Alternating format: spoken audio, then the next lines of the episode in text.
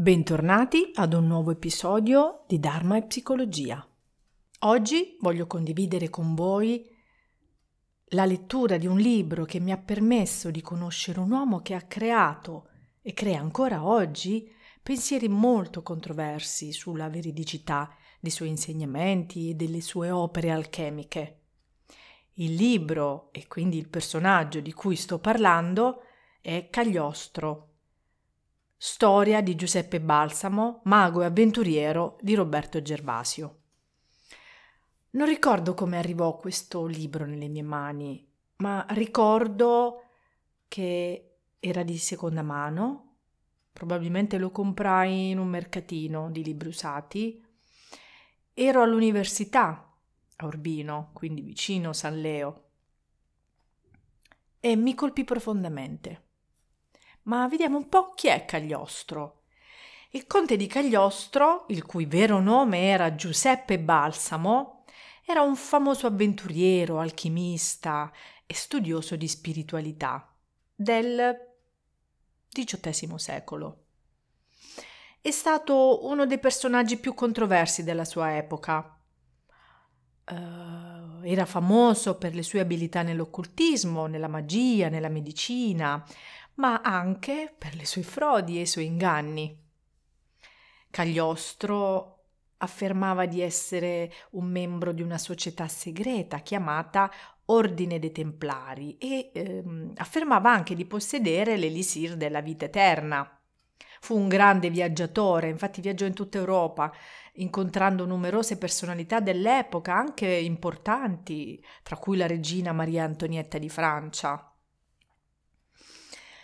e ehm, mischiando rituali massonici ad antichi riti egizi orientali, Cagliostro dà vita a un'organizzazione iniziatica che si propone la rinascita dell'uomo attraverso lunghi e duri esercizi spirituali e anche attraverso l'osservanza di sei comandamenti e tre imperativi.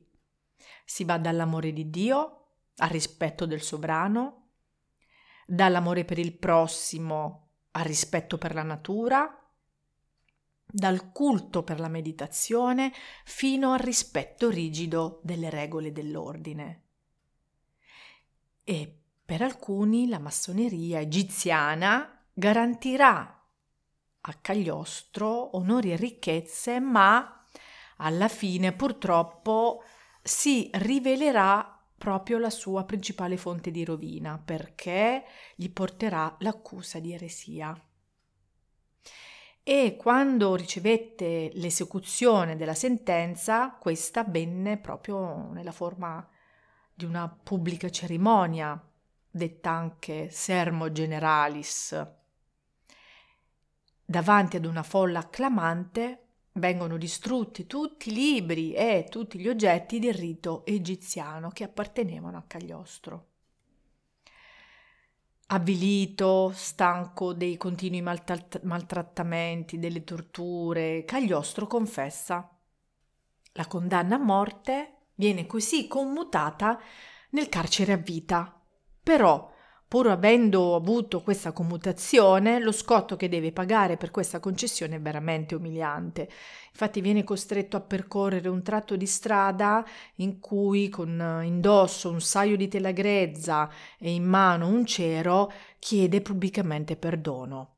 Quindi proprio alla mercé di un popolo sadico che lo deride, lo mortifica e in tutto ciò i suoi scritti e le insegne massoniche vengono gettate nel fuoco.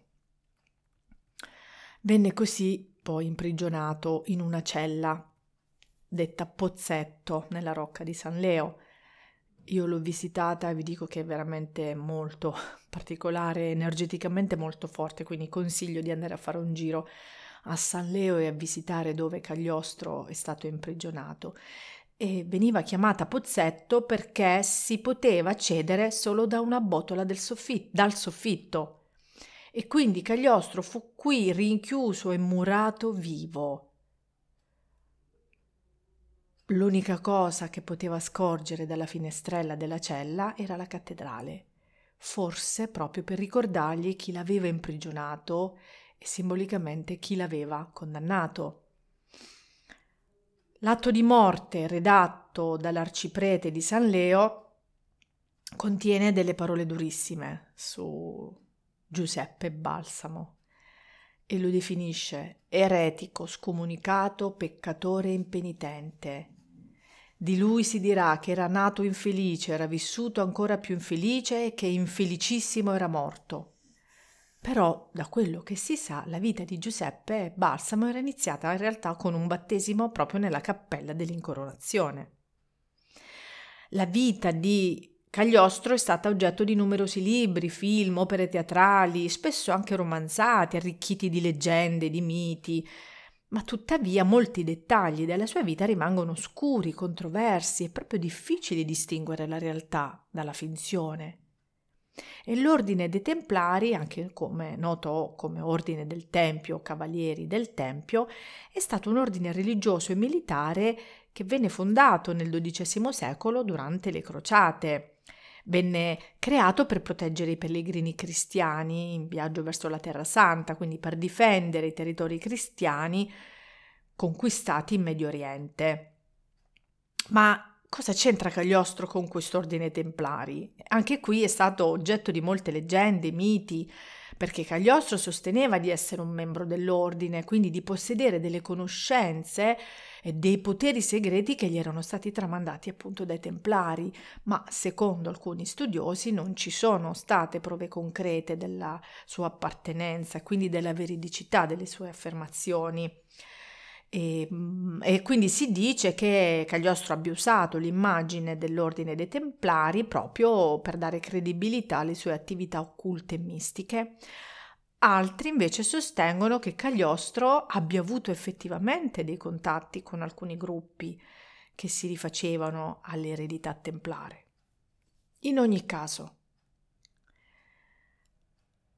la personalità del conte di Cagliostro è stata oggetto, come potete notare, e se leggerete ancora, di discussioni, perché alcuni lo considerano un genio mistico, un alchimista, altri lo vedono come un truffatore, un impostore.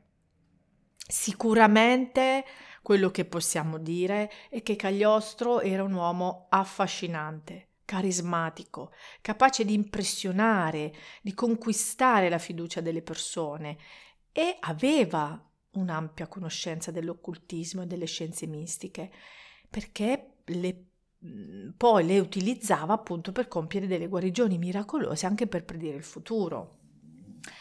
E um, si dice che però utilizzasse anche ipnosi e manipolazione mentale per convincere le persone della verità delle sue affermazioni, quindi si vantava di avere poteri che in realtà non possedeva.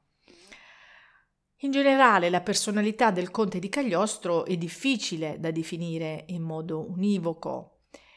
È un personaggio che ha vissuto molti secoli fa e non c'è una documentazione sufficiente per poter fare un'analisi psicologica accurata del conte di Cagliostro. Tuttavia si possono fare alcune considerazioni basate sulle testimonianze dell'epoca e sulla sua autobiografia.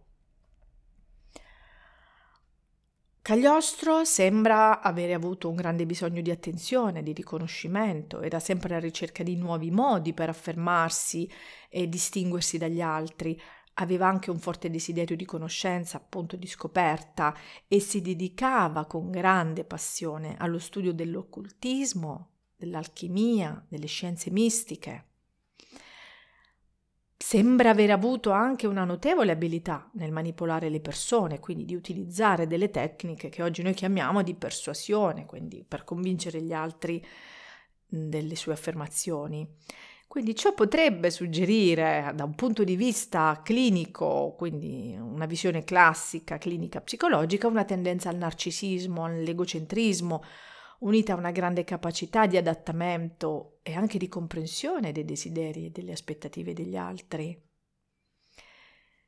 E certo che la vita di Cagliostro è stata caratterizzata da molte sfide, difficoltà.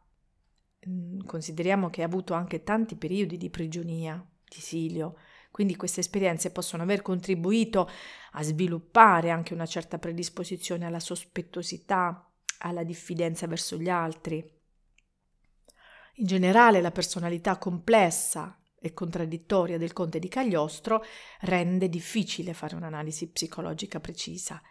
Tuttavia, alcuni tratti della sua personalità, quindi come la tendenza al narcisismo, la grande passione per la conoscenza, la capacità di manipolare gli altri, sembrano, utilizzo sembrano, emergere dalle testimonianze dell'epoca.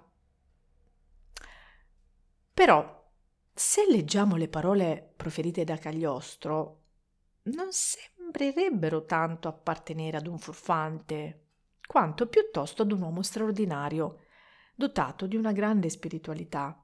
Quindi, o Cagliostro fu un bravissimo e scaltrissimo attore, che in alcune circostanze giocò anche l'ultima carta che gli rimaneva per salvarsi, oppure tutte le cose negative che ne gli vennero imputate non furono altro che dicerie e calunnie, che poi sono state tramandate ai posteri dicerie e calunnie pronunciate ai danni di un uomo troppo grande per il suo tempo. O forse la verità si trova nel mezzo. Forse egli racchiuse in sé, nel proprio animo, grandezza, miseria, secondo un disegno divino che non ci è purtroppo dato capire. Ora vi leggo una parte del libro tratto da il conte Cagliostro di Giuseppe Bufalo. La confessione. Sono un cavaliere errante, non sono di alcuna epoca né di alcun luogo, al di fuori del tempo e dello spazio. Il mio essere spirituale vive la sua eterna esistenza. E se immergendomi nel mio pensiero risalgo il corso dell'età, se distendo il mio spirito verso un modo d'esistere lontano da quello che voi percepite, divengo colui che desidero. Partecipando coscientemente all'essere assoluto, regolo la mia azione secondo l'ambiente che mi circonda. Il mio nome è quello della mia funzione perché sono libero. Il mio paese è quello in cui fisso momentaneamente i miei passi io sono colui che è. Non ho che un padre. Varie circostanze della mia vita mi hanno fatto supporre a questo proposito delle grandi e commoventi realtà. Ma i misteri di questa origine e i rapporti che mi uniscono a questo padre incognito sono e restano i miei segreti che coloro che saranno chiamati a divinarli ed intravederli come io ho fatto mi comprendano e approvino.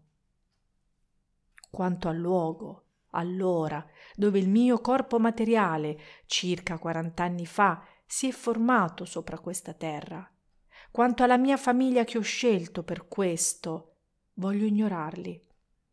Non voglio ricordarmi del passato per non aumentare le responsabilità già pesanti di coloro che mi hanno conosciuto, perché è scritto, tu non farai cadere il cieco. Io non sono nato dalla carne né dalla volontà dell'uomo, io sono nato dallo Spirito.